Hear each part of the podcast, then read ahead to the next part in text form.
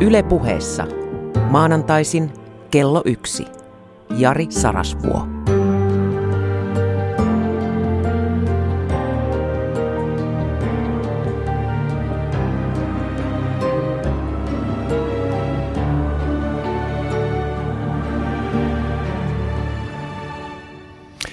Kiitos korkeammille voimille Twitter-ystävistä. Katsos, on kaikenlaisia innovaatioita ja ne kiinnostavimmat on monta kertaa tämmöisiä sosiaalisia innovaatioita.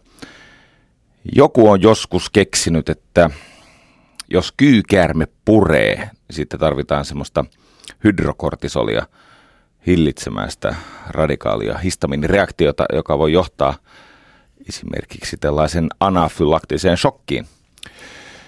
Sitten joku toinen keksi, että sitä kyypakkausta voi käyttää myös toisin.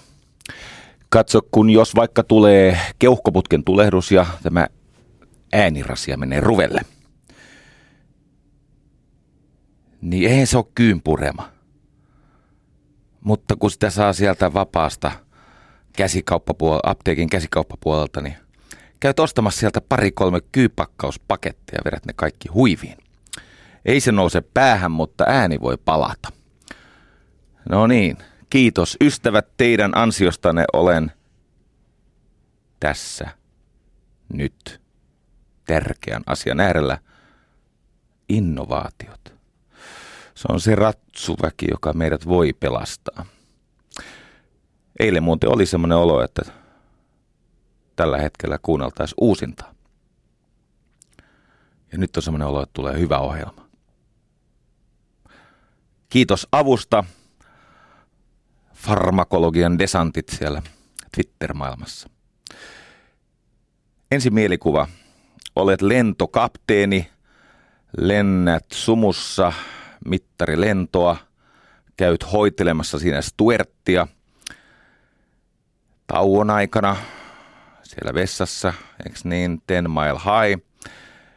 Mutta kun palaat sinne kokpittiin, hauska nimiselle ohjaamolle, sumu hälvenee ja näet, että ei jummi jammi, siellä on siis kaamea vuoristo syöksymässä ikkunasta läpi. Ja kyydissä on puolet ihmiskuntaa. Siis puolet maailman väestöstä on kyydissä. Saat hoidellut Stuartia. Nyt meinaa vuoristo tulla sisään. Mitä sä teet? No tietenkin siinä on refleksinä kiskoa siitä ohjaussauvasta nostaakseen niin kuin lentokorkeutta. Mutta kun ei voi. Nimittäin sattuu olemaan samaan aikaan niin, että samoilla seudulla saman vuoriston ympärillä on tämmöinen käsittämätön kuumailmapallo ja Zeppelin harrastajien joukkokokoontuminen, jossa on sitten toinen puolisko tätä ihmiskuntaa. Eikä voi mennä niiden läpi, ne, ne, nehän satuttaa siinä. Ja silloin ei auta mitään muuta kuin lentää semmoisessa järkyttävässä G-voima-runtelussa semmoista sivukaartoa vuoriston pintaa pitkin ja pelastua. Oli kökkö mielikuva, mutta tällä yritän kuvata sitä, että maailma ja miksei myös Suomi on kiihtyvällä tahdilla murskaantumassa siihen muutokseen, joka tuli kutsumatta kylään. Tämähän menee ihan oikeasti päin helvettiä. Ja meidän ainoa mahdollisuus on kiihdyttää vauhtia. Ei jarruttaa. Koska jos nyt jarruttaa, niin sakkaa. Meidän ainoa va- mahdollisuus on hyväksyä lisää G-voimia, ei vähentää niitä. Ja tähän liittyvät innovaatiot. Viime kerralla puhuin siitä, että kun ihmiset joutuu tämmöiseen kulttuurilliseen oikosulkutilaan, niin iso osa väestöstä taantuu tämmöiseen arkaiseen tilaan. Ne alkaa unelmoida, että ennen oli paremmin. No A ei ollut, mutta mikä vielä tärkeämpää, sinne ei ole mitään paluuta. Ennen ei tuu takaisin. Ei vaikka menisi kuinka huonosti. Jos tämän panee ihan säpäleeksi tämän yhteiskunnan, niin me toki taannumme – mutta se mikä entisessä oli arvokasta ei palaa uudestaan meille. Meidän mahdollisuus on nojata huomiseen. kohti näkymätöntä, kohti innovaatiota. Suuri eläkeläinen Esko Rantanen. Hän on muuten jännä eläkeläinen, koska hän on ajatellut, että hän ei ihan heti kohta kuolekaan käsiin. Ei ainakaan mielensä tylsistymisen vuoksi. Hän yli 30, varmaan 40 ö, taloustoimittaja työvuoden jälkeen eläkkeelle päästyään, niin kirjoittaa ihmeellisen väkeviä kolumneja, jotka välillä vähän revähtää esseen puolelle. Ja talouselämä-lehti niitä julkaisee. En tiedä säästävätkö vai ymmärtävätkö, että se on se myöhään täyteen kukkaansa puhjennut Esko Rantanen. Se on sellaisessa iskussa, että sille kannattaa esimerkiksi antaa kolme neljä aukeamaa. Ihan vaan niin kuin mielipiteitä levittääkseen. Esko oikeasti, mä oon, hänet, mä oon häntä seurannut yli 20 vuotta, niin hänessä tapahtui semmoinen ällistyttävä tason nousu 15 vuotta sitten. Ja se ei johdu siitä. se ei johdu siitä, että mä aloin itse 15 vuotta sitten vähän ymmärtää, mistä maailmassa on kysymys ja sen takia tajusin, että Eskolla on noussut taso. Ei, vaan oikeasti on olemassa myös ihmisiä, jotka oppii vielä kokeneenakin. Esko Rantanen kirjoitti erityisen häijyn pitkän esseen tai tämmöisen Godzilla-luokan kolumnin otsikolla Suomi, ihmisvihaajien maa. Ja sen keskeinen löydös oli se, että vaikka me kaikki tekisimme töitä ilmaiseksi, me emme tavoittaisi Ruotsin ja Saksan kilpailukykyä. No tämähän ei perustu siis tutkimukseen eikä välttämättä edes analyysiin, mutta pelkäänpä, että Esko Rantanen on oikeassa. Me emme pärjäisi enää verrokkimaillemme, esimerkiksi Ruotsille ja Saksalle, sillä, että me yritämme tehdä entistä tehokkaammin sitä, mikä ei maailmalle kelpaa. Entistä sinnikkäämmin, huonommilla ehdoilla sitä, joka on tuomittu hiipumaan sinne historian hämärään. Meidän on pakko tuoda jotain uutta. Esko sanoi siinä kolumnissaan tai esseessä, mikäli talouselämälehdessä, niin hän niin viittaa siihen, että sitähän on johtajista kiinni. Totta. Mutta ei poliittisista johtajista, vaan yrityksen, yritysten johtajista. Keksikää Herran tähden parempia tuotteita ja opettakaa ihmiset ostamaan niitä. Ja mieluiten siellä kaukomailla niin voidaan rahoittaa tätä sisäistä toimintaa suuremmalle porukalle. Eikö niin? Alex Nieminen aikoina opetti mulle, että yksinkertaisin ja edelleen paras tapa menestyä on tehdä parempi tuote, jota ihmiset osaavat ostaa. Jälkimmäinen osa tarvi- tarkoittaa tämmöistä markkinointiinnovaatiota, siis yhteistyöinnovaatiota kommunikaation ja palvelun ja kanssakäymisen muodossa, ja se ensimmäinen osa on tietenkin tällainen tuotteeseen tai palveluun liittyvä innovaatio. Hei, viimeiset 200 vuotta, jonka aikana on tapahtunut sanomattomasti hyvää. Lapsikuolleisuus on romahtanut 99 prosenttia ja maapallon äärimmäinen köyhyys on vähentynyt ja ihmisoikeudet ovat levinneet kuin, kuin mikä lie. Me, no ihmisoikeudet ovat levinneet, ei nyt käytetä mitään halpaa kielikuvaa tähän hätään, kun ei hyvää keksi. Kaikenlaista hyvää on tapahtunut ja se enimmäkseen johtuu innovaatiosta. Innovaatio on synnyttänyt vaurauspulsseja, josta syntynyt hyvä on hitaasti levittäytynyt kaikkialle. Näiden vaurauspulssien, joka siis tarkoittaa niin suurta, tuo, niin suurta tuottavuuden nousua, että sen hedelmistä pääsevät osalliseksi lopulta lähes kaikki. Ei kaikki yhtä paljon, ei kaikki samaan aikaan, eikä kaikki tarpeeksi, mutta kuitenkin paljon paremmin kuin jos ei tätä vaurauspulssia olisi ollut. Innovaatio ei läheskään aina sittenkään perustu siis tekniseen keksintöön, vaan tapaan oppia järjestämään työtä sen keksinnön ympärillä uudella tavalla. Innovaatio perustuu siis aina kulttuurimuutokseen, jonka ytimessä on kieli, ihmiset, kanssakäyminen, keskustelu. No minähän ammatistani johtuen mielelläni puhuisin näistä työskentelyinnovaatioista ja johtamisinnovaatioista ja palvelumuotoiluinnovaatioista ja strategiainnovaatioista. Mutta nyt on niin suuri hätä käsillä, että te ansaitsette minulta enemmän. Eli menee sinne epämukavuusalueelleni. Johtamisinnovaatio, se on yksinkertainen juttu. Se on siis tapa uudistaa työntekoa niin, että maailmanmuutos sataa sen yrityksen laariin. Että ihmiset onnistuvat heille annetuissa tehtävissä. Ja että kulttuuri oppii nopeammin kuin mitä maailman vaatimukset kasvavat. Tänään puhutaan ehkä vähän enemmän niistä teknologisista innovaatioista, jotka toki ovat arvottomia, jos se kulttuurillinen ja kaupallinen innovaatio, mukaan lukien tämä strategia, johtaminen, markkinointi, palvelumuotoilu, ei pysy mukana. Innovaatio ihan sananmukaisesti tarkoittaa uudistamista. Se tulee jostakin keskiaikaisesta Ranskasta, älkää kysykö miten se menee, mutta joku Novare siellä on pohjalla. Kuuletteko Novare? Uudistaa, se on verbi. Samalla tavalla kuin strategia on verbi, vaikka äidinkielopettaja väittäisi mitä. Ilmenee siis se uudistaminen, ilmenee tekemisenä, kokeiluna, kanssakäymisenä. Ja tämä innovaatio on uudistamista, joka perustuu yhdistämiseen. Tämä käy kohta selväksi miten. Ja levittämiseen. Innovaation lähes aina maksaa suht nopeasti asiakas. Innovaatio ei ole sama asia kuin tutkimus ja tuotekehitys.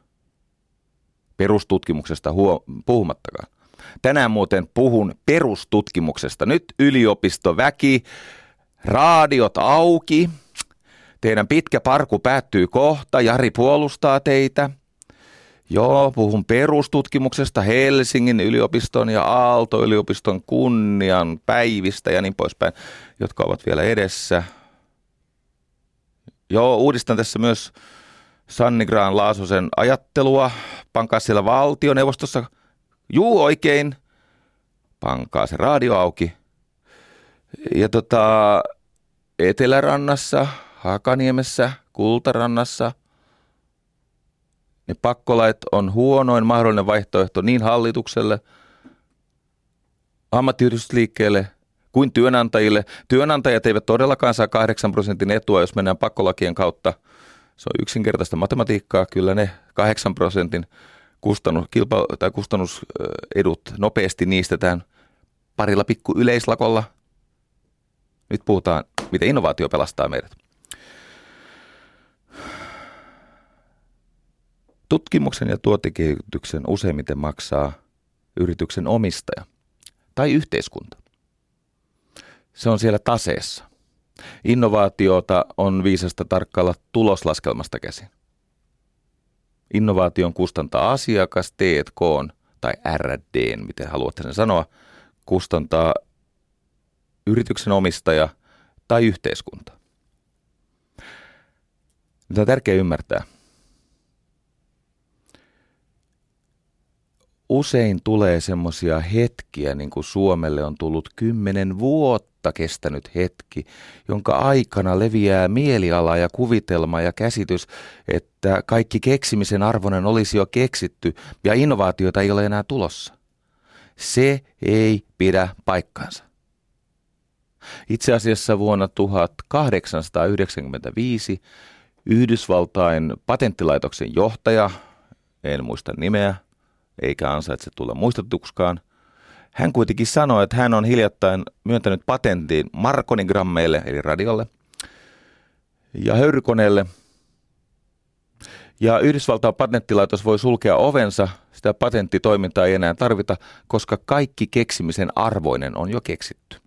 Se oli 1895 se. Sama tunnelma riivaa meitä tänään. Minulla on uutisia – Innovaatiot ovat vääjäämättömiä. Ja ne tulevat luoksemme yhä nopeammin sieltä tulevaisuudesta. Ja niiden kaupalliset hyödyntämismahdollisuudet myös niin, että yhteiskunta saa osansa, heikommassa asemassa olevat ihmiset saavat osansa.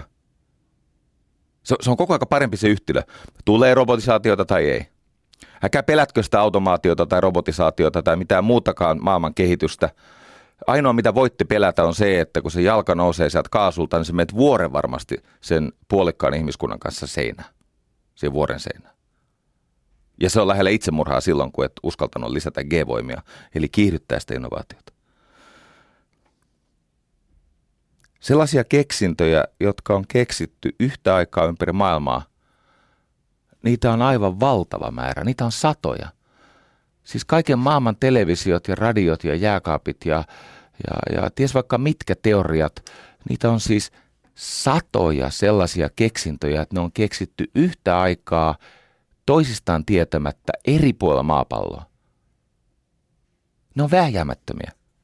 Se ainoa kysymys on se, että otammeko me oman meille tarjotun osan – ensimmäisten joukossa vai tyydymmekö, tyydymmekö jälleen kerran suomalaiskansallisen tyyliin tähän alihankinta, matalat katteet, pitkät sarjat soopaan, joka on ajanut meitä ongelmiin.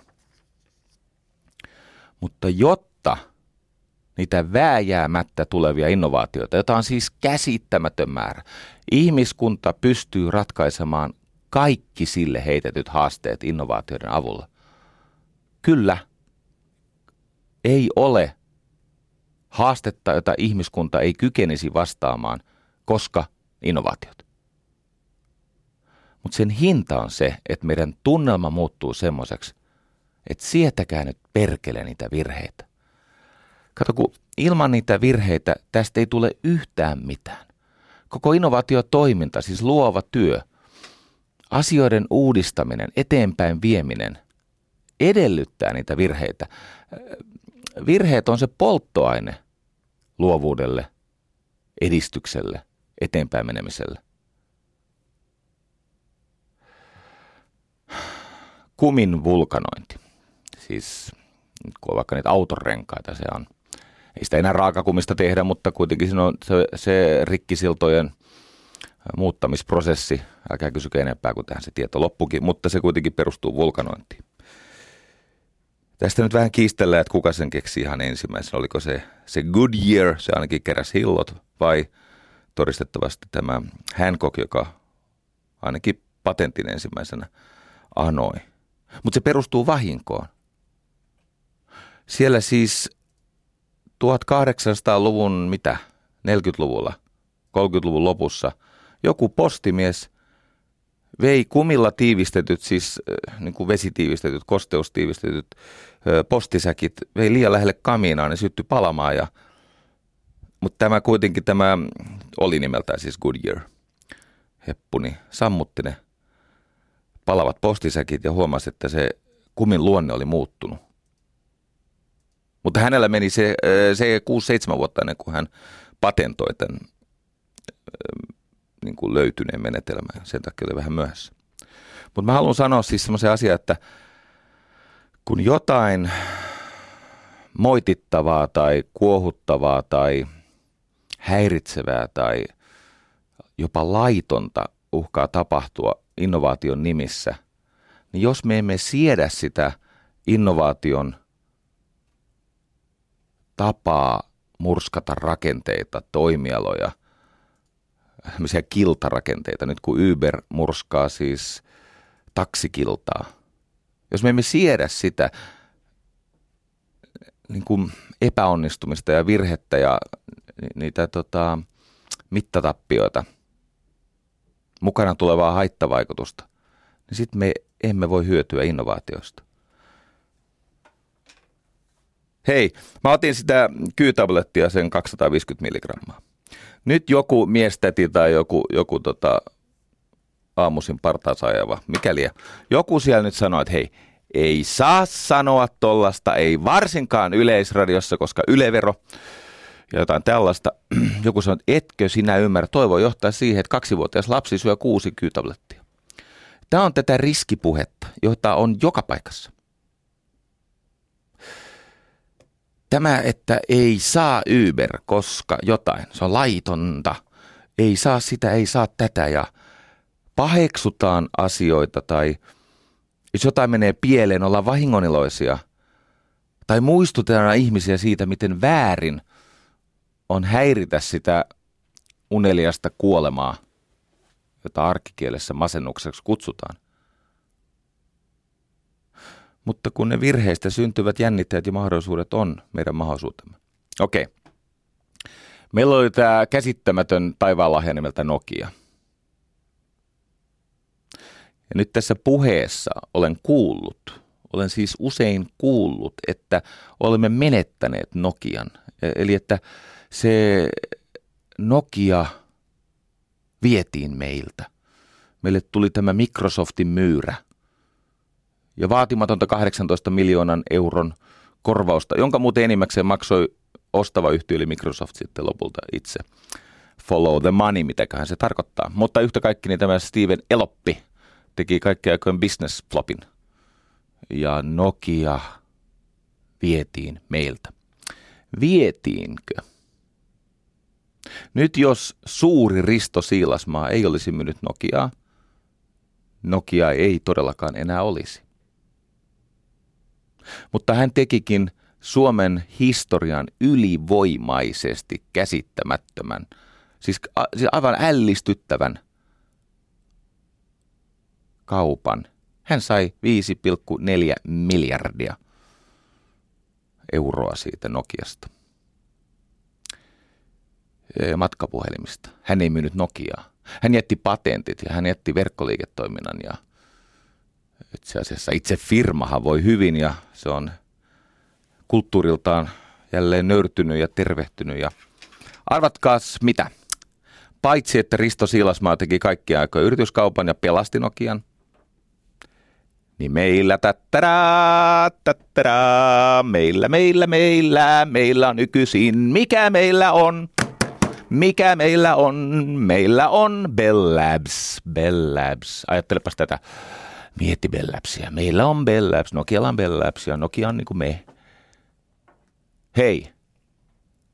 Vuonna 1948 William Shockley keksi transistorin kostaakseen omalle työryhmälle, joka oli keksinyt vuotta aikaisemmin transistorin myös, mutta huonomman transistorin. No siitä syntyi semmoinen pikku vallankumous kaikkien aikojen vallankumous, ehkä eniten maailmaa muuttanut yksittäinen innovaatio.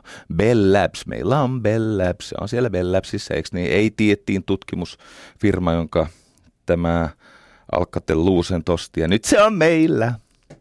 Transistori, laser, Unix-kieli, C-kieli. Meillä on innovaatiota, eikä se ole tietenkään ainoa paikka.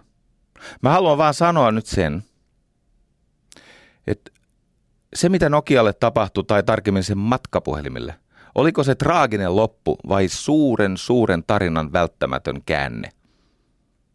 Veikkaan jälkimmäistä. Katsokaa, me emme tiedä tulevaisuudesta mitään. Mutta me voimme esittää jotenkin perusteltuja arvauksia. Me voimme hahmottaa todennäköisyyksiä. Ja sitten me voimme luottaa, että siellä on tuloillaan ihmeitä. Käsittämättömiä ihmeitä, jota suurimmatkaan erot eivät voi ennalta nähdä. Otetaan esimerkki. Thomas Alva Edison, tuttu nimi eikö niin? Hän keksi, miten tallentaa ja toistaa ääntä.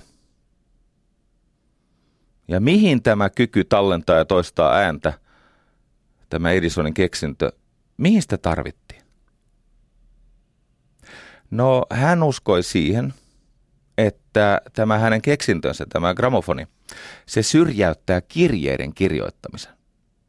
Edison ei itse ollut suuri kirjoittamisen ystävä, kun jaksoi käydä koulua muistaakseni neljä kuukautta. Hän ajatteli, että syntyy tämmöinen hänen keksintönsä myötä, gramofonin myötä, että ihmiset sanelevat semmoiselle vahalieriölle oman asiansa, viestinsä, ja kusti polkee sen sitten perille, se lähetetään se vahalieri johonkin toiseen kotiin, ja siellä toisaalla sitten nämä kuuntelee koko perheen voimin, että mitä asiaa sillä kaikki rahansa polttaneella perintöhunsfotilla on tällä kertaa. Hän uskoi, että siitä tulee siis kirjeen kirjoittamisen syrjäyttävä viestintämuoto. Okei, se oli Edison. Otetaan rinnalle William Graham Bell. No hän puolestaan keksi, miten siirtää ääntä pitkiä matkoja. Ääni on tässäkin mukana. Ääntä pitkiä matkoja. Ja tämä William Graham Bell taas uskoi, että puhelinta käytettäisiin striimaukseen. Ei semmoista sanaa silloin ollut, mutta Bell uskoi, että puhelinta käytetään siihen, että ihmiset kuuntelis etänä musiikkikonsertteja puhelimellaan jostain kaukaisesta kaupungista. Ja kuinka kävi? Molemmat olivat väärässä. Edisonin keksintöä käytettiin siihen, mitä Bell näki, eli Edisonin keksi, keksintöä käytettiin siis musiikin soittamiseen, ja Bellin keksintöä käytettiin ihmisten väliseen kommunikaatioon. Sä voit olla vaikka millainen väly tai äly, älypää, mutta tota, sä et aina tiedä, mitä tapahtuu seuraavaksi tai mihin se edes kelpaa se keksintö. Ja tämän takia mä haluan sanoa, kun tota, Mähän olen siis nyt viime viikonvaihteen aikana paitsi saanut sen keuhkoputken tulehduksen, niin mutta myös ö, pakkonaitettu anarkisteihin, marksisteihin, kokoomukseen ja sitten mä oon ylipäänsä vaan kapitalisti. Mä en ole mitään näistä. Tietenkään. No ja jos jotain, niin ehkä vähän anarkisti. Mutta en ihan samalla tavalla kuin jotkut. No niin.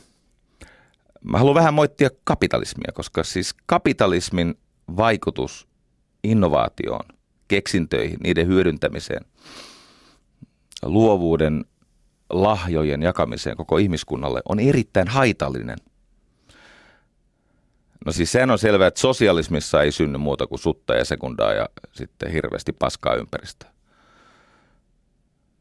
Paitsi siis kyllä pakko myöntää, sosialismissa kyllä semmoinen vaihe, jossa jotain keksittiin, palataan siihen kohtaan.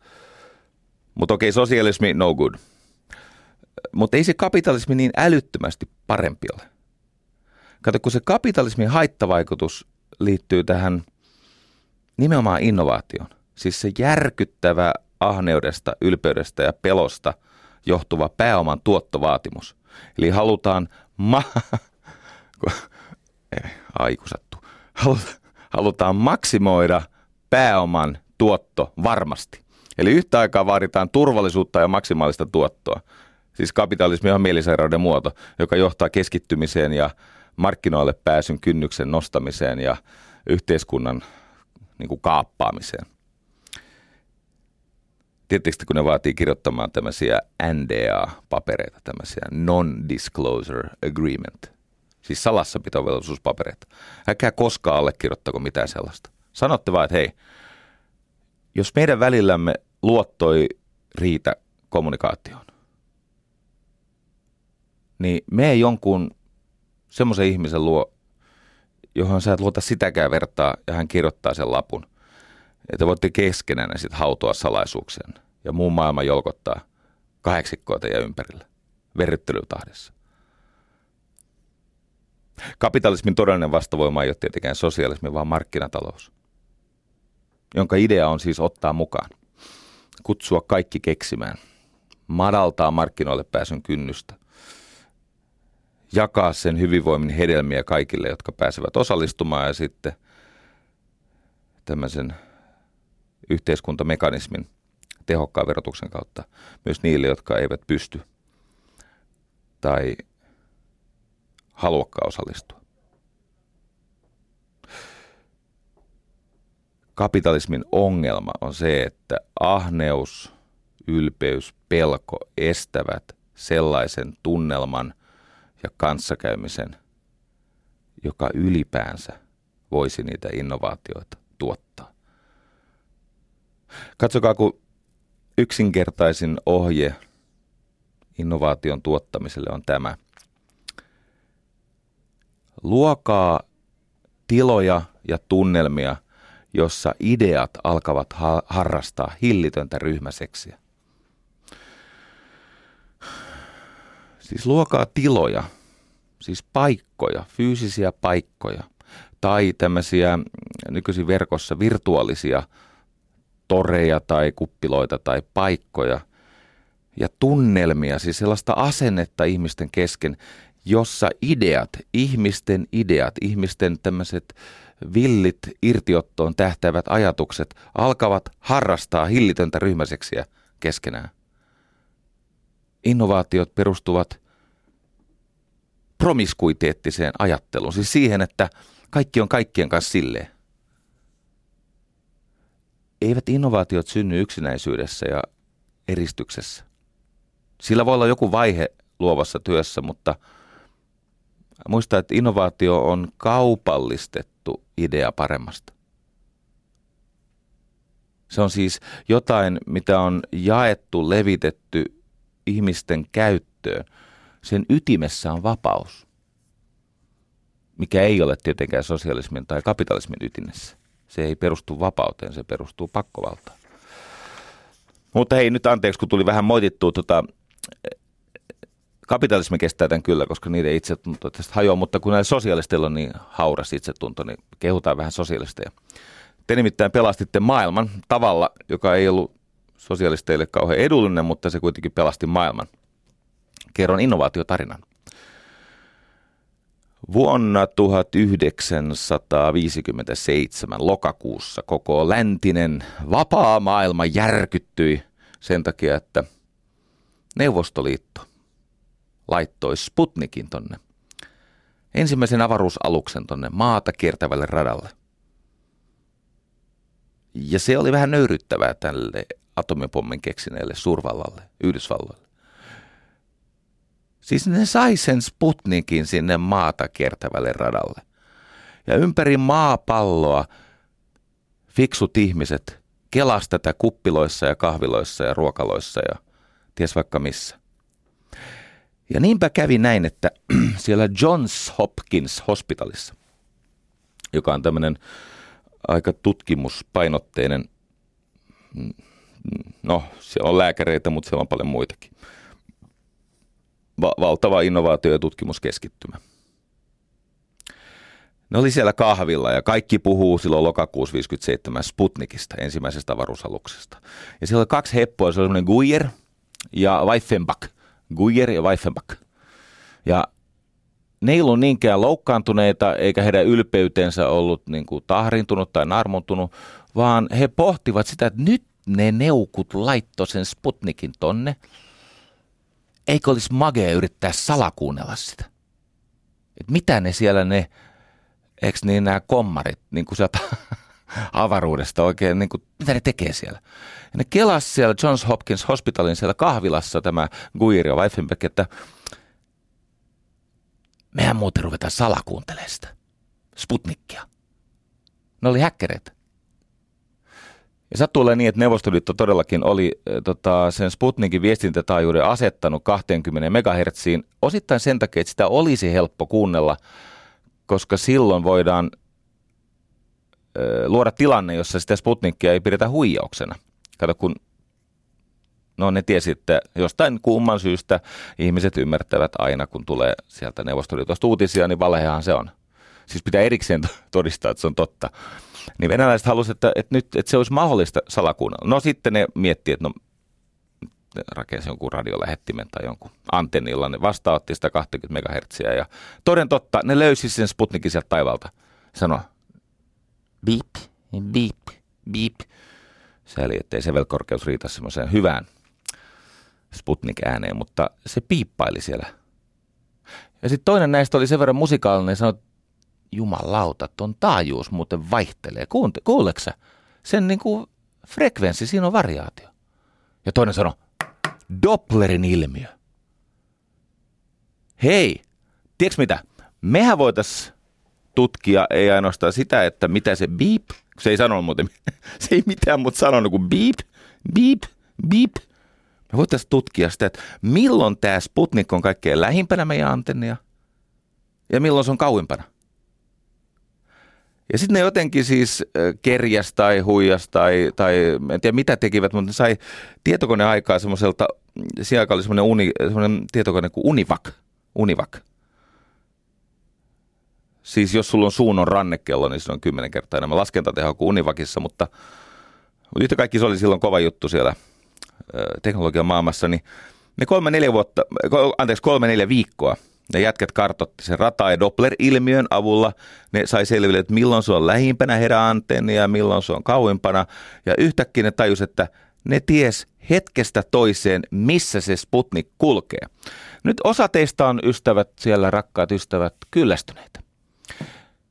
Ja se on ehkä ihan hyvä, koska maailmassa fiksut ihmiset keksii sulle elämään sulostuttavia asioita, vaikkei sun uteliaisuus riittäisi koskaan tajuamaan, mistä ne tulee. Mutta yritä taistella, koska nyt tulee tämmöinen käännetarina. Ne siis sai selville, missä se Sputnik kulkee.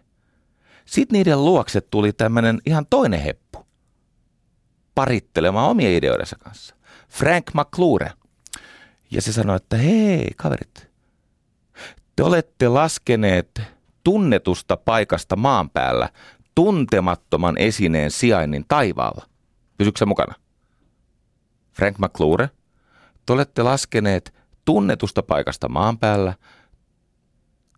tuntemattoman esineen sijainnin tai tuntemattoman sijainnin esineelle taivaalla, niin osaisitteko te tehdä tämän toisinpäin? Siis, että te laskisitte niin kuin tunnetusta taivaalla olevasta paikasta tuntemattoman sijainnin maan päällä. Pysytkö mukana? Eli jos taivaalla olisi jotain, joka pysyisi paikallaan, fiksuimmat tietää jo, mihin tämä menee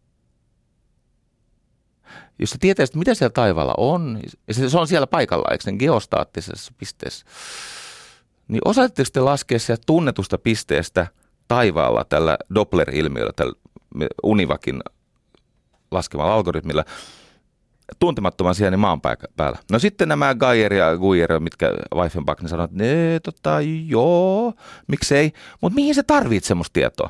No sitten tämä Frank McClure sanoi, no kato, kun totta, mä rakennan sellaisia atomisukellusveneitä ja niiden ydinohjuksia on tosi vaikea saada osumaan Kremlin katolle, kun ei ole itsellä aavistustakaan, missä mennään Tyynellä valtamerellä.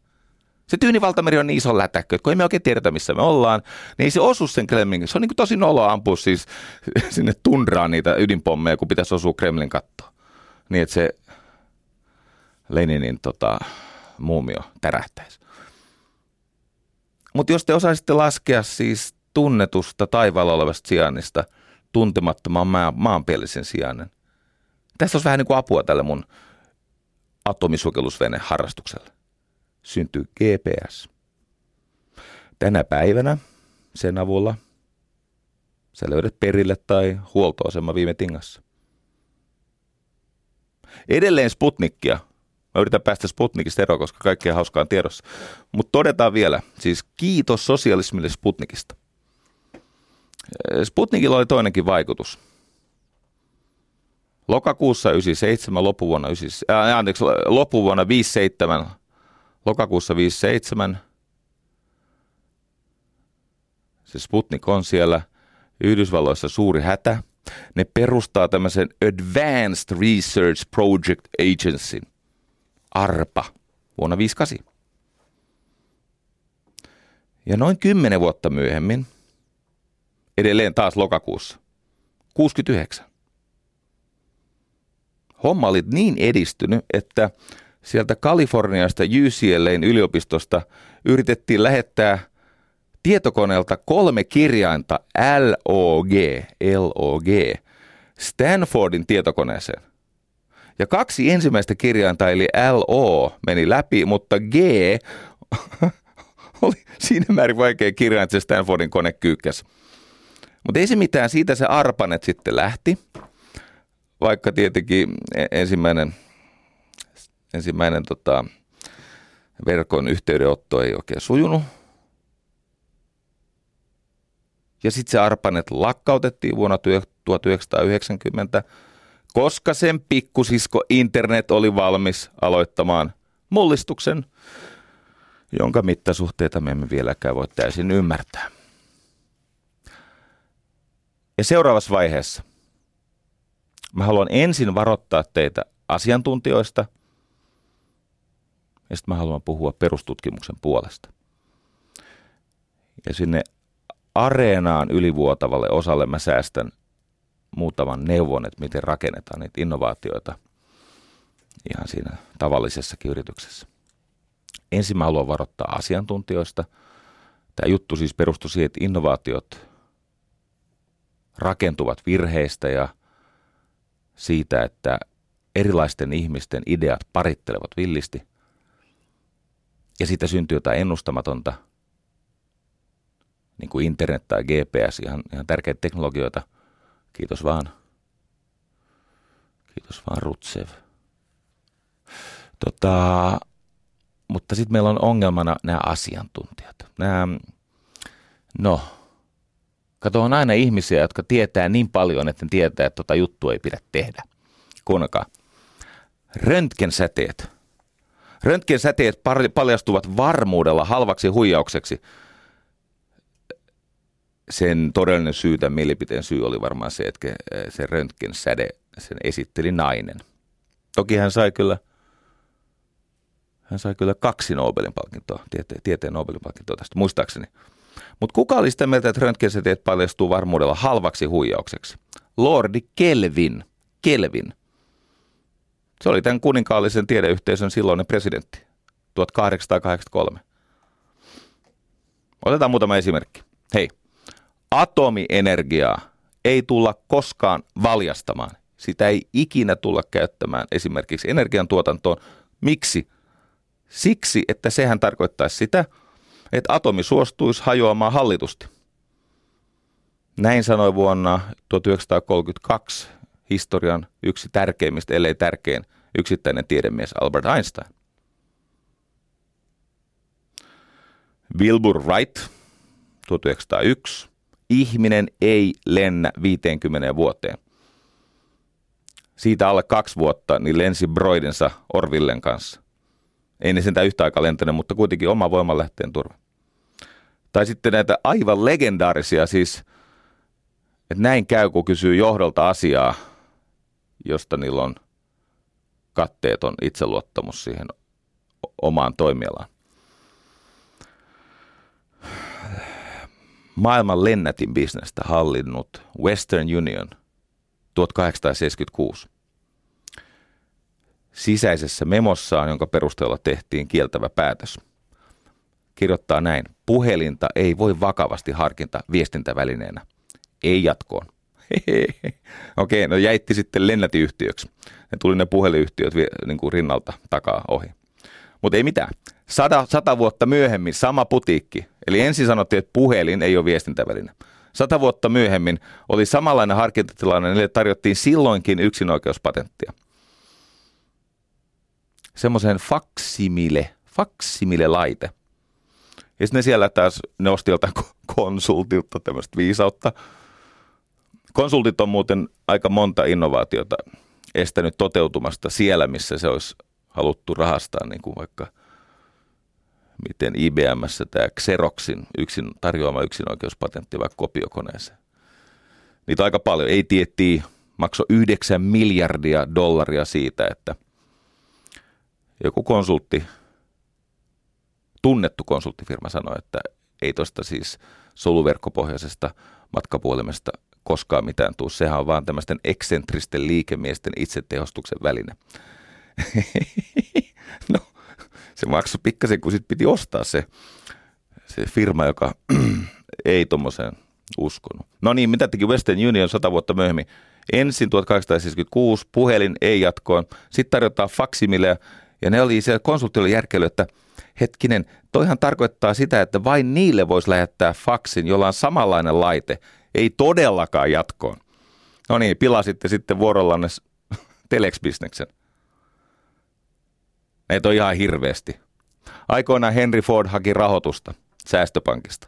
Ja hän sai tämmöisen luennon. Henry Fordilla oli siis tämmöinen ajatus polttomoottoriautosta ja niin poispäin. Hän sai tämmöisen luennon. Kuulkaas nyt herra Ford, hevonen on täällä jäädäkseen. Mutta jokainen, jolla on silmät ja aivot päässä, tajuaa, että auto on ohi kiitävä muoti-idea. Se haihtuu jo huomenna. Näitä muotioikkuja on muutenkin ihan liikaa. tai elokuvatuottaja Daryl Chanuk. Ihmiset väsyvät piakkoin tuijottamaan vanerilaatikkoa. Televisiosta ei tule mitään. 20th Century. Daryl Dunung. No jaa, mutta hei, näitä on ihan hirveästi. Ja osassa näistä on tämmöisiä kulttuurillisia ei-käy-ajatuksia. Aikoinaan Preussin kuningas William ensimmäinen se sai lupahakemuksen rautatielle, junalle. Ja hän totesi, että ei kukaan maksa hyvää rahaa päästäkseen Berliinistä Potsdamiin tunnissa, kun saman matkan voi tehdä ilmaiseksi hevosella, eikä kestä kuin päivän. Junista ei tule mitään. Tai jos me mennään markkinoinnin puolelle.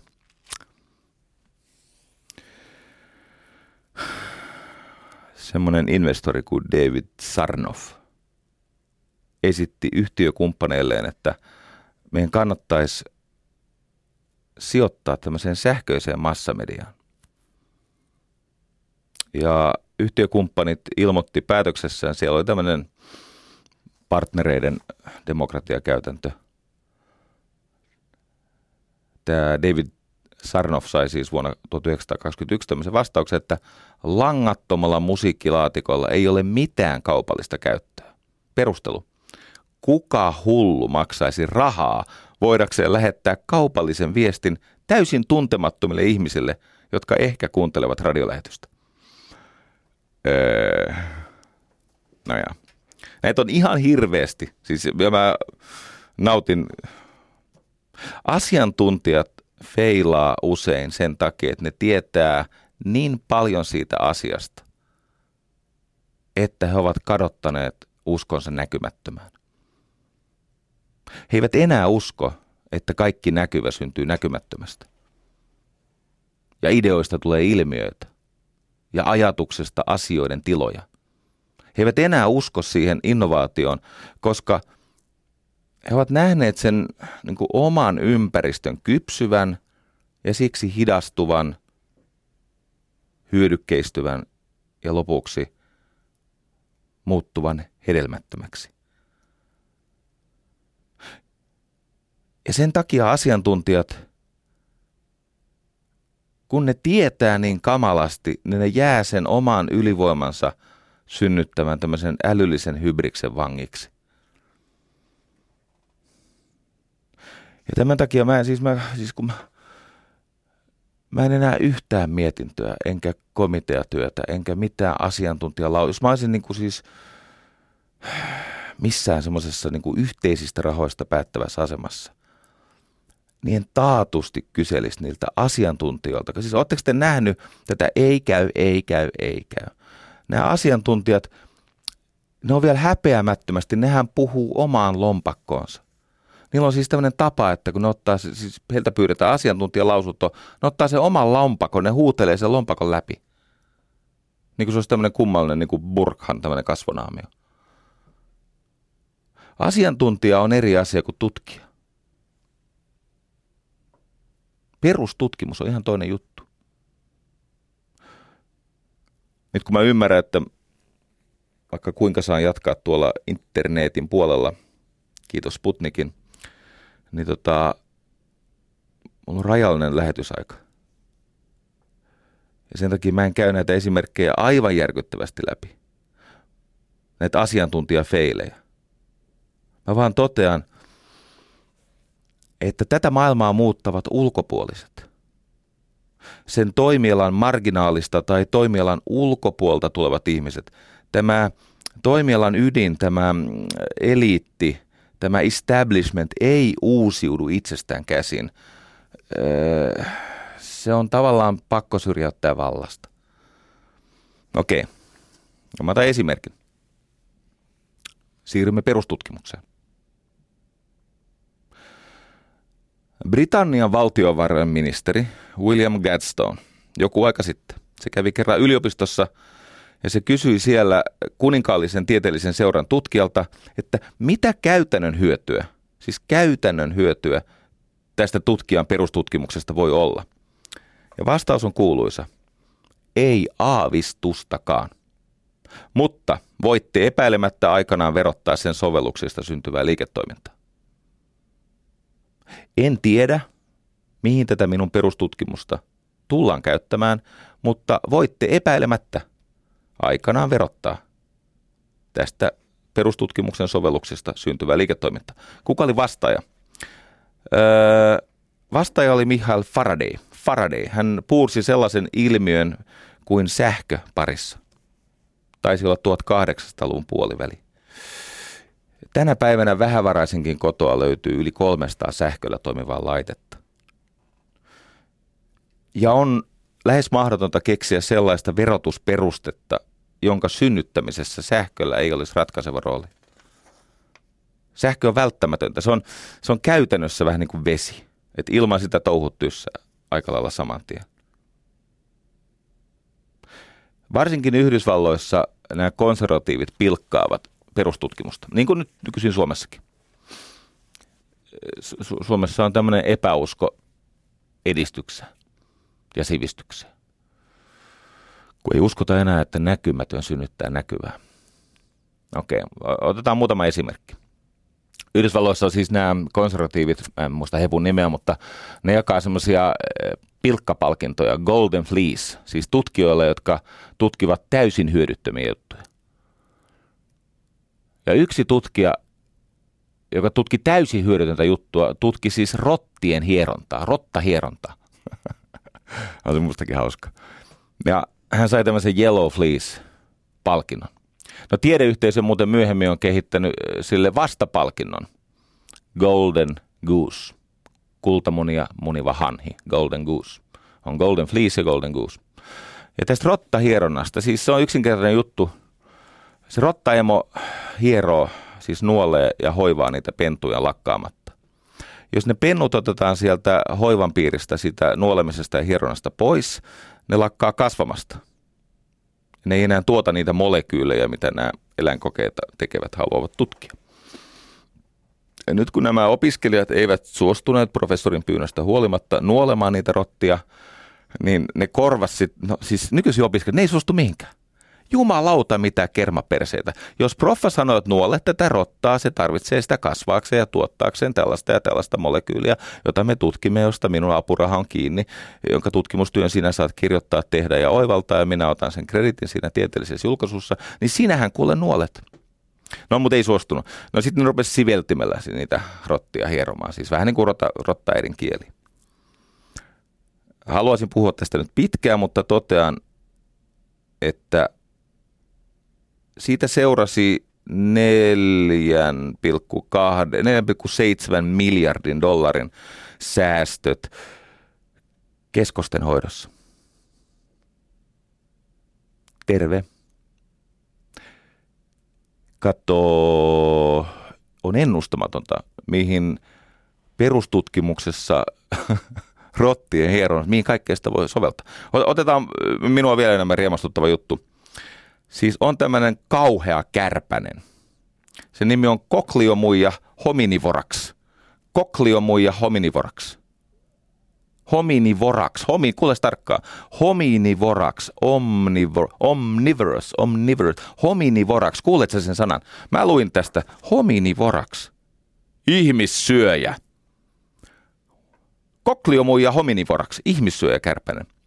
Se on siis toden totta semmoinen kauhea kärpänen, että jos tuolla kehitysmaissa tai, tai aikanaan multa on ollut Yhdysvalloissakin tosi villinä, enimmäkseen se tuhoaa karjaa. Eli jos lehmällä on hiertymä, se munii siihen haavaan, siihen rikkoutuneeseen ihoon, munasta tulee toukka ja toukka alkaa syödä sitä elävää kudosta, se on siis oikeasti lehmän syöjä, mutta kun se myöskin voi munia ihmiseen, eli on ihmisiä, joiden kasvot on tämmöisen kokliomu ja hominivoraksin syömiä, niin sehän oikeasti siis kirja, se aiheuttaa hirveätä tuhoa. No sitten kato, kun oli tämmöinen Edward Knipling, Knipling, ei mitään sukua Rudyard Kiplingille, mutta se sai, se sai viime vuosisadalla, siis 1930-luvulla, siis järkyttävät 250 000 dollaria tutkimusrahaa. Mihin hän käytti sen? Kärpästen seksikäyttäytyminen. Siis se alkoi tutkia näiden tota, kärpästen seksuaalimoraalia. Se sai selville semmoisen jutun, että nämä naaraat on uskollisia ja miehet, nehän sutii sitä siementää ihan minne tahansa. Se sai siis selville, että Naaraat on siveellisiä, yksiavioisia, ne parittelee vain yhden koiran kanssa elämänsä aikana, mutta nämä koiraat, nehän siis niin kuin jyystää kaikkia, jotka kohdalle sattuu, jos ne on naaraita. Knipling rupesi ajattelemaan tällaista. Entä jos veisimme joukon? Kato, jos olisikin niin, että se koiras olisikin tuhkamuna, mutta naaraat ei tietäisi tätä. Ei kerrottaisi niille, että se on tämmöinen maho om, homini omnivorax vai mikä se on. No siinähän tulisi monta naarasta petettyä tyhjillä lupauksilla. No miten ne teki? No nehän steriloi näitä koiraita, kauheat määrät labrassa ja vei luontoon, laski luontoon. Ja nyt nämä hyvin levänneet kaverit, ne jyysti näitä hominivoraksi tota, naaraita. Se on kadonnut Yhdysvalloista. Ymmärrättekö, kun ne ei koskaan lisännyt? Tajutteko sitä idean? Siis se, että se Edward Knipling, silloin oli tämmöinen kärpässeksi fetissi. Se sai siihen perustutkimusta. Tästä perustutkimuksesta on kuitenkin loppujen lopuksi melko lyhyt matka siihen, miten se johdetaan innovaatio. Tai mä sanoin väärin, se ei ole lyhyt se matka, mutta se on olemassa ja sen takia sitä perustutkimusta pitää tehdä. Mä jatkan tästä vähän areenan puolella ja siellä sitten ihan käytännön neuvoihin.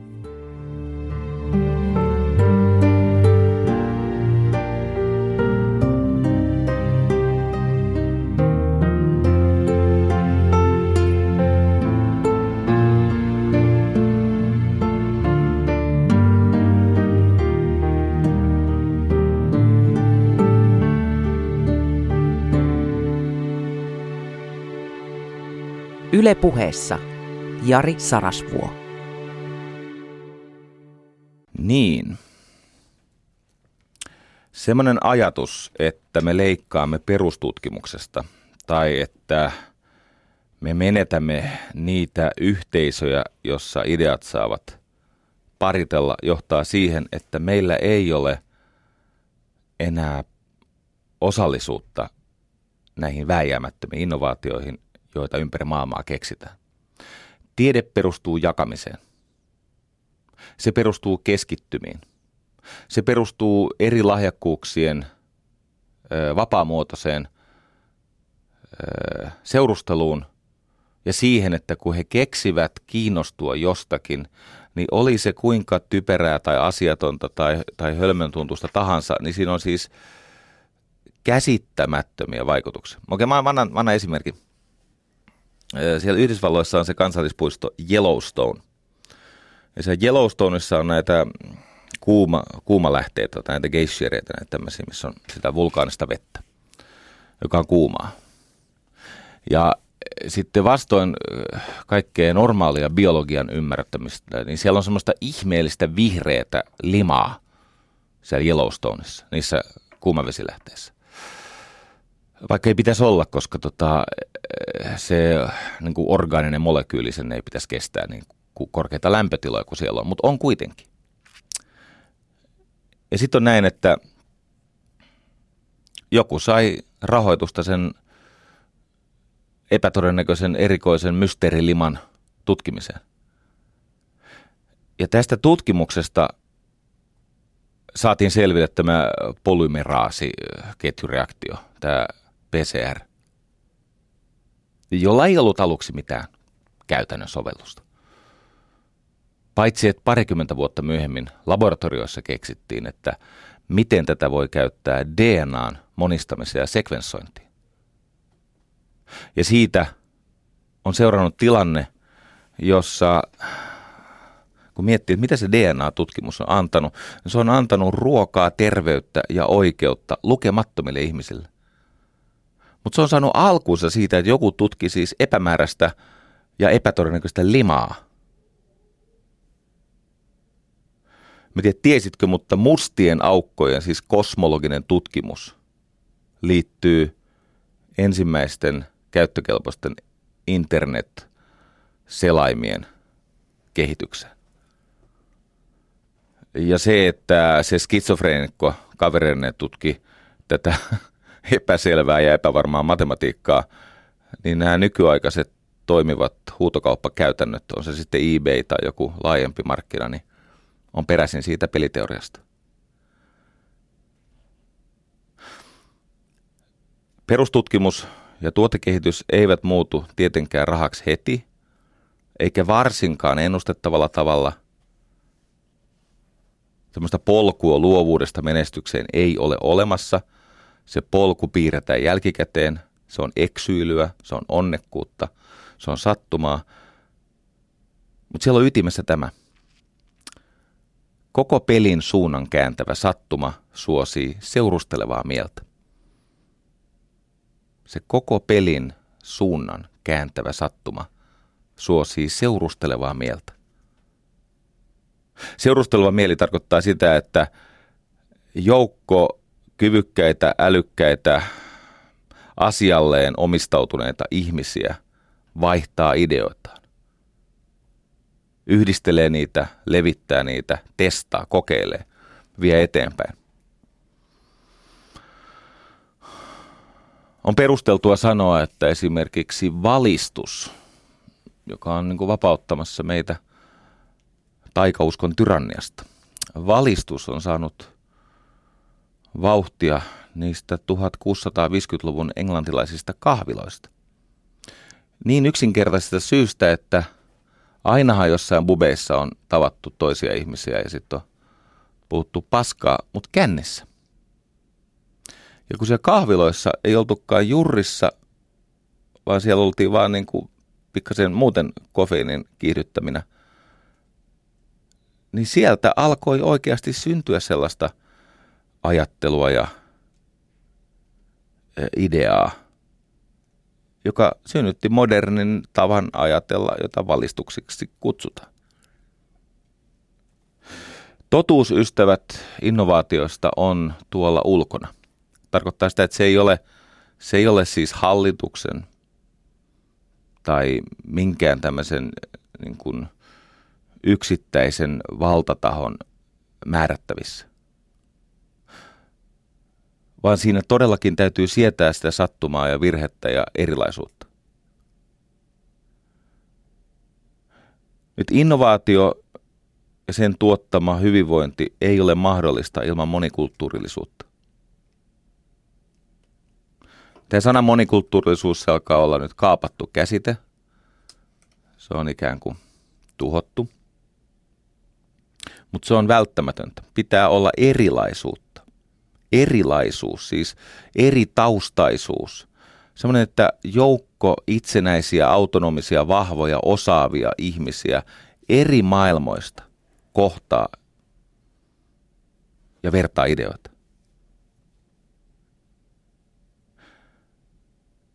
Ja siksi me tarvitsemme, me, me, me emme voi sulkea niin kuin itseämme muulta maailmalta ja paeta sinne menneisyyteen, jota ei tietenkään enää ole.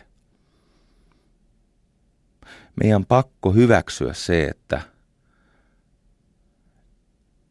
siis nämä hengen jättiläiset, tämä ihmiskunnan eliitti pelastaa meidät taas kerran. mikäs tämän hepun nimi olikaan, joku Roger se oli, mutta tämä, joka on tätä mm, innovaation adaptaatiota, eli innovaation hyväksikäyttämistä tutkinut, niin sehän menee suurin piirtein niin, että ne varsinaiset innovaattorit, siis uudistajat, uuden tuojat, nämä kiistelyt ja välillä tämmöiseen henkiseen maanpakoon ajetut nerot, niin niitä on se luokkaa 2,5 prosenttia väestöstä. Ja sitä määrää sä et pysty lisäämään koulutuksella, etkä oikeastaan millään käskyillä, etkä, etkä apurahoilla. Ei se, ei se riitä, että sä annat hirveästi rahaa. Siis liikaresurssit heikentää innovaatiota. Liian vähän resursseja heikentää innovaatiota. Mutta äh, niin Microsoftissa ja Nokiassa ja Suomessa ja joka paikassa on nähty, että ei se, siis rajaton määrä rahaa ei lisää kekseliäisyyttä. Väestöstä noin kaksi ja puoli prosenttia on näitä uudistajia, uuden arvon luojia, liikuttajia, näitä, jotka osaavat keksiä. He eivät välttämättä ole kiinnostuneita kaupallistamisesta. He nauttii siitä keksimisestä. mutta heidän oivalluksistaan ja uudistuksistaan kiinnostuu se noin 13,5 prosenttia. Tämä on se, se alkuperäisen innovaation omaksumiskäyrän tota, mukainen. Joku Edward Rogers oli, joka tämän keitti, mutta löydät helposti kyllä sieltä. Se 13,5 prosenttia on nimeltään varhaiset omaksujat. Siis siellä on semmoisia, jotka ähm, ne on niinku uteliaita, ne haluaa hypätä mukaan, ne, ne, tota, ne tajuu, että tuossa on joku arvo. Ja tämä yhteensä 16 prosenttia sitten tartuttaa sen siihen varhaiseen enemmistöön, 34 prosenttia. Ja lopulta vähän myöhässä seuraa se myöhäinen enemmistö ja sitten on nämä se, se, tota, se viimeinen 16 prosenttia, jota ei voi auttaa, ne on näitä, jotka niin ne vaan huutaa ja kiljuu ja pieree ja raivoa ja repii vaatteita ja uhkailee muita sen takia, että maailma muuttuu. Mutta ei se siitä, niin ei, se, ei se valitettavasti auta. No nyt sitten meidän pitää epätasapainoisesti, siis asymmetrisesti uskaltaa suosia niitä, jotka vietetään maailmaa eteenpäin, koska muuten kellään meistä ei ole toivoa. Varsinkaan heikolla ei ole toivoa. Siis rikkaalla voi olla, hyvässä asemassa ihmisellä, olevalla ihmisellä voi olla, mutta heikolla ei ole. Me siis tarvitsemme niitä innovaatioita. Ihan jo luonnonkin takia. Nyt innovaattoreihin liittyy semmoinen ajatus, että niillä on pakonomainen tarve kokeilla siis lukumääräisesti suurta joukkoa ideoita. Se on niille tärkeää. Ne siis kokeilee ja toteuttaa enemmän ideoita ja se tarkoittaa sitä, että niiden ideoiden suhteellinen laatu laskee. Kun niitä ideoita on paljon, niin siinä suuressa joukossa ideoita, mitä tämä innovaattori rakastaa kokeilla, koska hän ei pelkää virhettä, hän ei pelkää sitä kritiikkiä, sitä tuomiota – että jos on edellä aikaansa, niin on tuomittu väärin ymmärretyksi. He vaan niin kuin, he rakastaa sitä, että he tekee paljon. He kokeilee ja toteuttaa suurta joukkoa ideoita. Nyt kuuntele tarkkaan. Picasso teki yli 20 000 taideteosta. Valtaosa niistä ei ole esillä missään, koska ne on paska. Ne pölyttyy jonkun kellareissa. Ne on siis huonoja. Tai kaikkien aikojen tiedemies Albert Einstein kirjoitti yli 240 tieteellistä julkaisua. Mutta merkittävään osaan niistä Einsteinin 240 plus tieteellisestä julkaisusta ei ole viitattu yhdessäkään myöhemmässä tutkimuksessa. Miksi? Koska se on hyödytöntä pashaa. Se on siis niin huonoa, että katsotaan, että vaikka silloin niin kuin teki, vaikka siis referenssi on Einstein, niin se, se on niin huono, että tätä ei kannata käyttää mun tutkimuksessa. Että esimerkkejä on vaikka kuinka paljon. Innovaattori ei pelkää epäonnistumista. Hänellä on joku parantava pakkomielle, jonka takia hän puskee näitä ideoita. Hän etsii kaltaisiaan. Häntä ei muuten koskaan vaivaa erilaisuus. Ne saa olla ihonväriltään ja sukupuoleltaan ja, ja pituudeltaan ja, ja pukeutumistyyliltä. Se on heille ihan sama. Heitä kiinnostaa se älyn seksi. Se on heille tyypillistä. He ovat hy- hyvin usein suvaitsevaisia.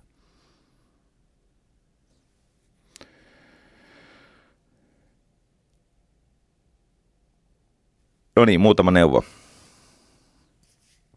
Ensimmäinen on se, että jos sinulla on yritys tai voit vaikuttaa yrityksessä tai sitten vaikka julkisyhteisössä, niin tee parhaasi, eli riittävä, siihen, että syntyy fyysinen tila, jossa ihmiset voivat turvallisesti kohdata ja vertailla ideoita. Innovaatiot suosivat seurustelevaa mieltä. Älä kyttää ihmisten tehokkuutta hyvät ihmiset toimittaa ne tulokset, joihin ne on sitoutunut, vaikka sitten omalla ajallaan. Älä kyttää ihmisten tekemisen tehokkuutta, kyttää ihmisten aikaansaannosten määrää ja laatua. Ei, ei sitäkään tarvitse kytätä. Ruoki ihmisissä rohkeutta keskustella, tuottaa ideoita, näkökulmia. Mä oon joskus tehnyt semmoista treeniä, mutta en koskaan pidempään kuin kolme viikkoa, koska se muuttaa mun aivoja niin paljon, että mä alan pelätä.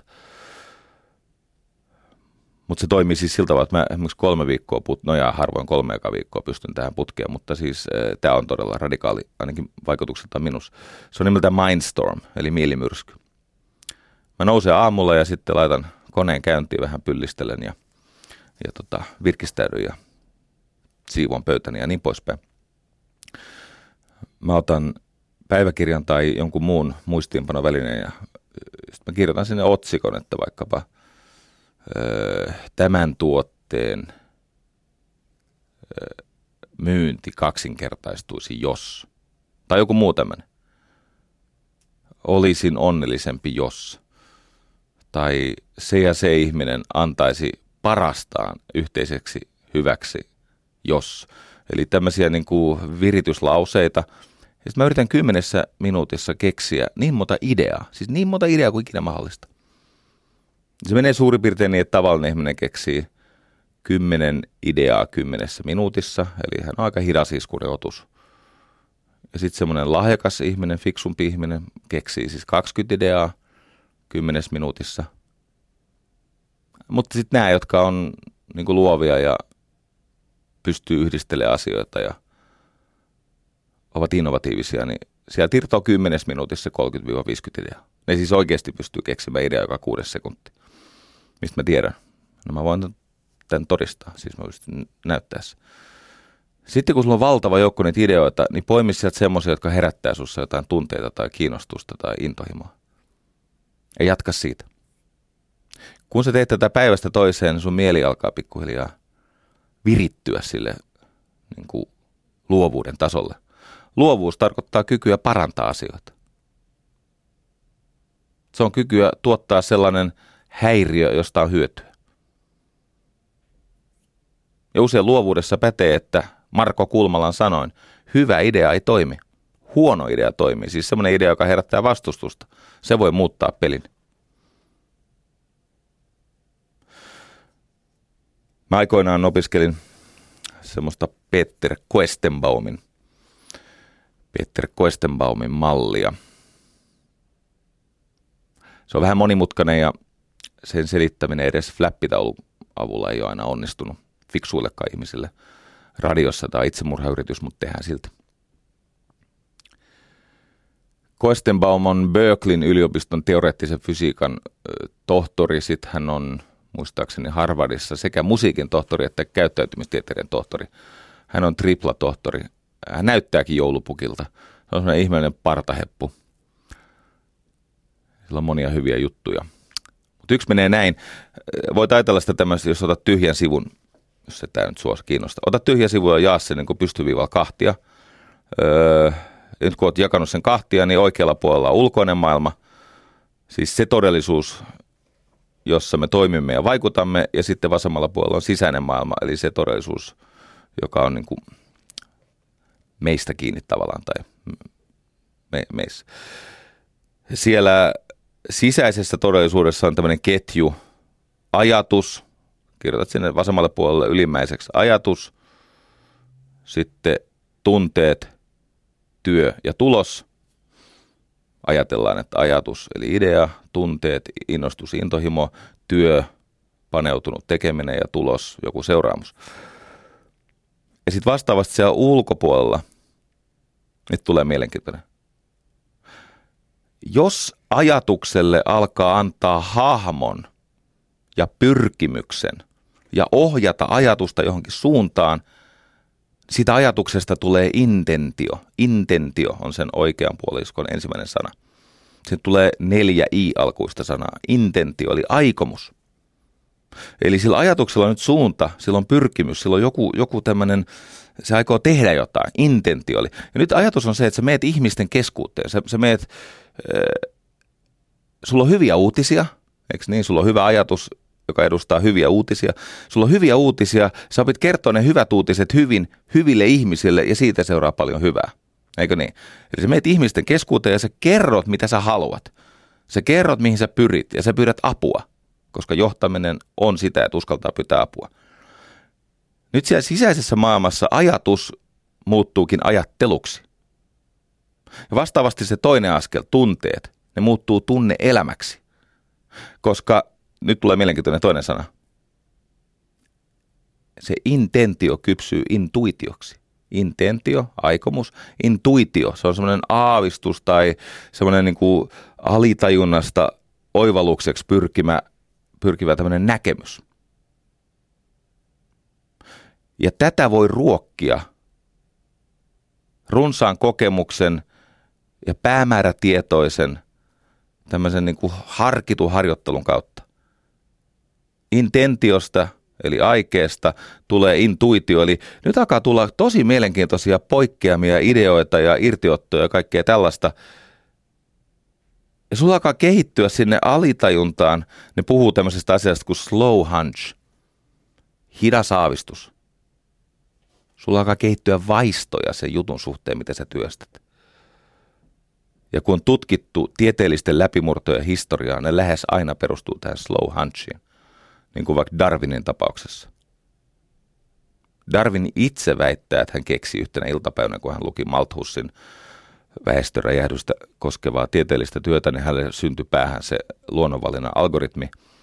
Mutta kun on tutkittu Darwinin erittäin yksityiskohtaisia päiväkirjoja, niin on havaittu, että sillä Darwinilla oli juuri tämä ketju, mitä mä kuvaan, sillä slow hunch. Se oli kypsynyt siellä alitajunnassa vuosia, vuosia, vuosia. Muistakaa, että innovaatiot räjäyttävät pelin aivan uuteen uskoon, mutta sitä ennen ne kytene, kytevät erittäin hitaasti. Siinä on pitkä sytyslanka ja sitten iso räjähdys. Ne hiipii siellä tutkan alle ja patam, ne tulee. Okei, meillä on ajatukset muuttuu ajatteluksi, eli niille syntyy tämmöinen hahmo, mistä tulee itsenäisiä. Siis kirjaimellisesti ne, ni, niillä on pyrkimys, ne alkaa vaikuttaa itsenäisesti maailmassa. Sitä mä kutsun intentioksi. Tunteet jalostuvat tunneelämäksi. Ja sen sanapari siellä kulttuurillisella tasolla on keskustelusta syntyviä intuitioita. Eli ne on niitä ajattelun aminohappoja ja niiden ilmentymiä, kun sä altistut muiden ihmisten intentioille ja ajatuksille. No sitten se työ, tämä on mielenkiintoinen, siitä työstä tulee, tulee semmoinen parantava pakko, siitä tulee semmoinen halu uhrata jonkun ihmeellisen eteen. Ja siitä tulee inspiraatio. Pikassolta muuten kysyttiin joskus, että miten on mahdollista, että te olette näin tuottelijasta, olette näin aikaansaava taiteilija vielä 90-vuotiaana. Mistä te, mistä te, miten te aina löydätte sen inspiraation? Hän vastasi kuuluisan lauseella.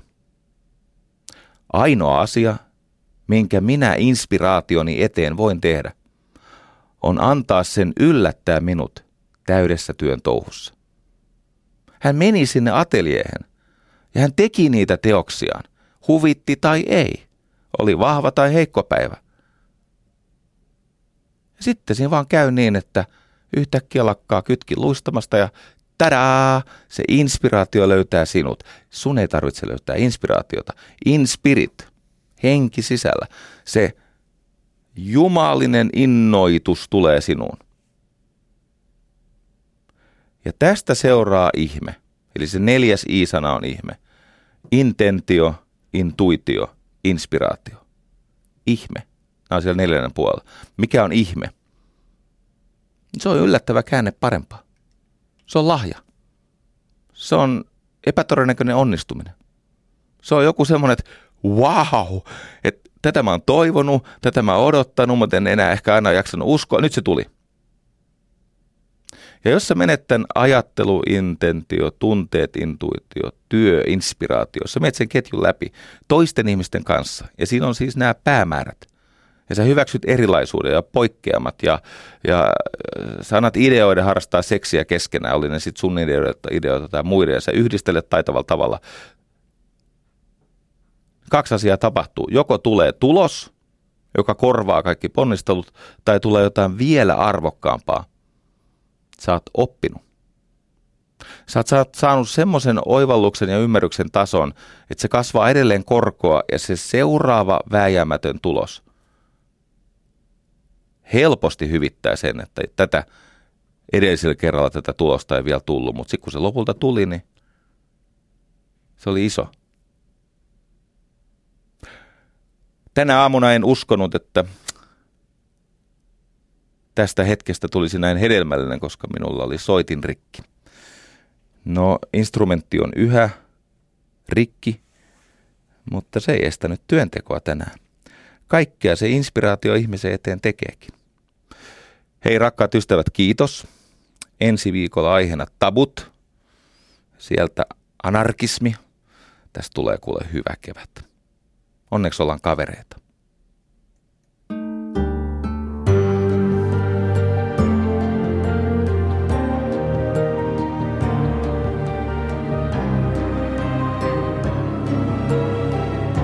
Yle puheessa Jari Sarasvuo.